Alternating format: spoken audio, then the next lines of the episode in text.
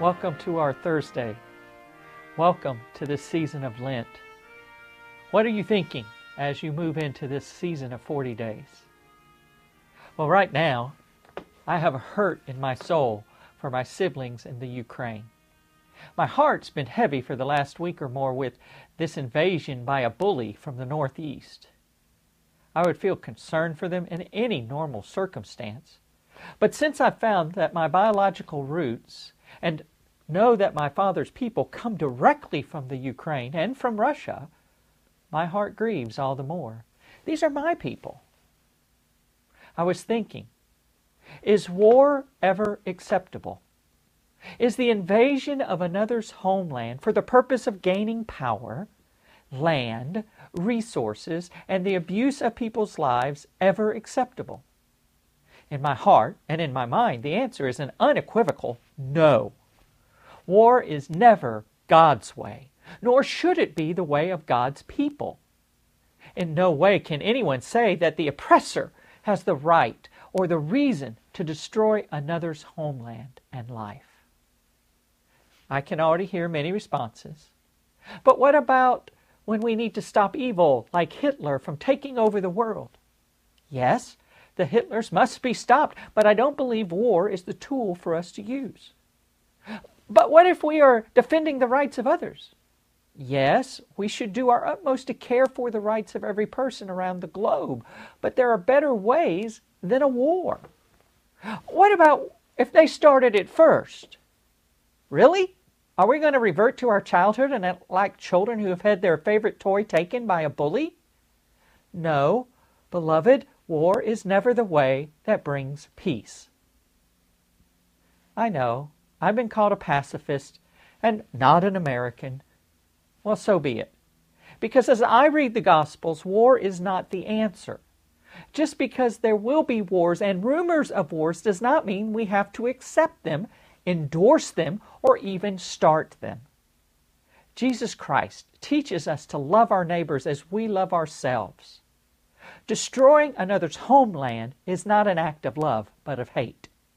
Destroying lives, innocent lives of children, men, women, of people who simply want to live and find joy in the living, is not love, but evil. Destroying God's creation with bombs, fire, nukes, and the like is not love, but wrong on all counts, and is not being a good steward by any means. Let me quickly say I respect and honor all who serve their country, this country, and keep freedom and a peaceable life for us all. I don't have the wherewithal to even fathom how to do their role, but I'm grateful for them.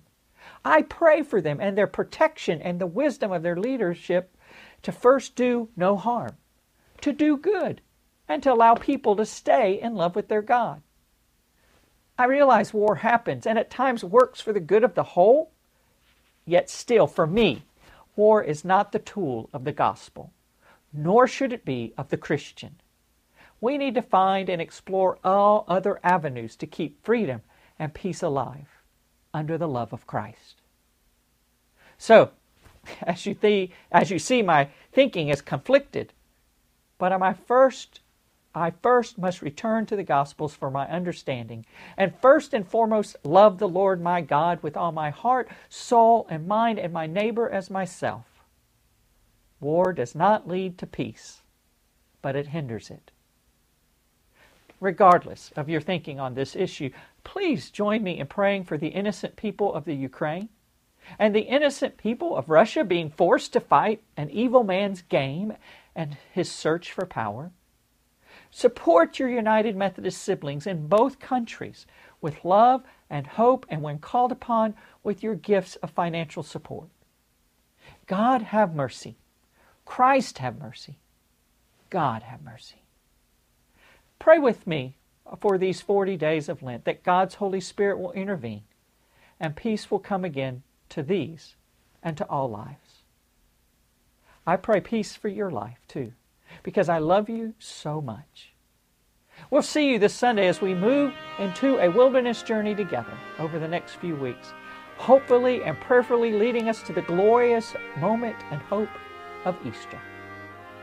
Be blessed, beloved, and know that I'm here for you.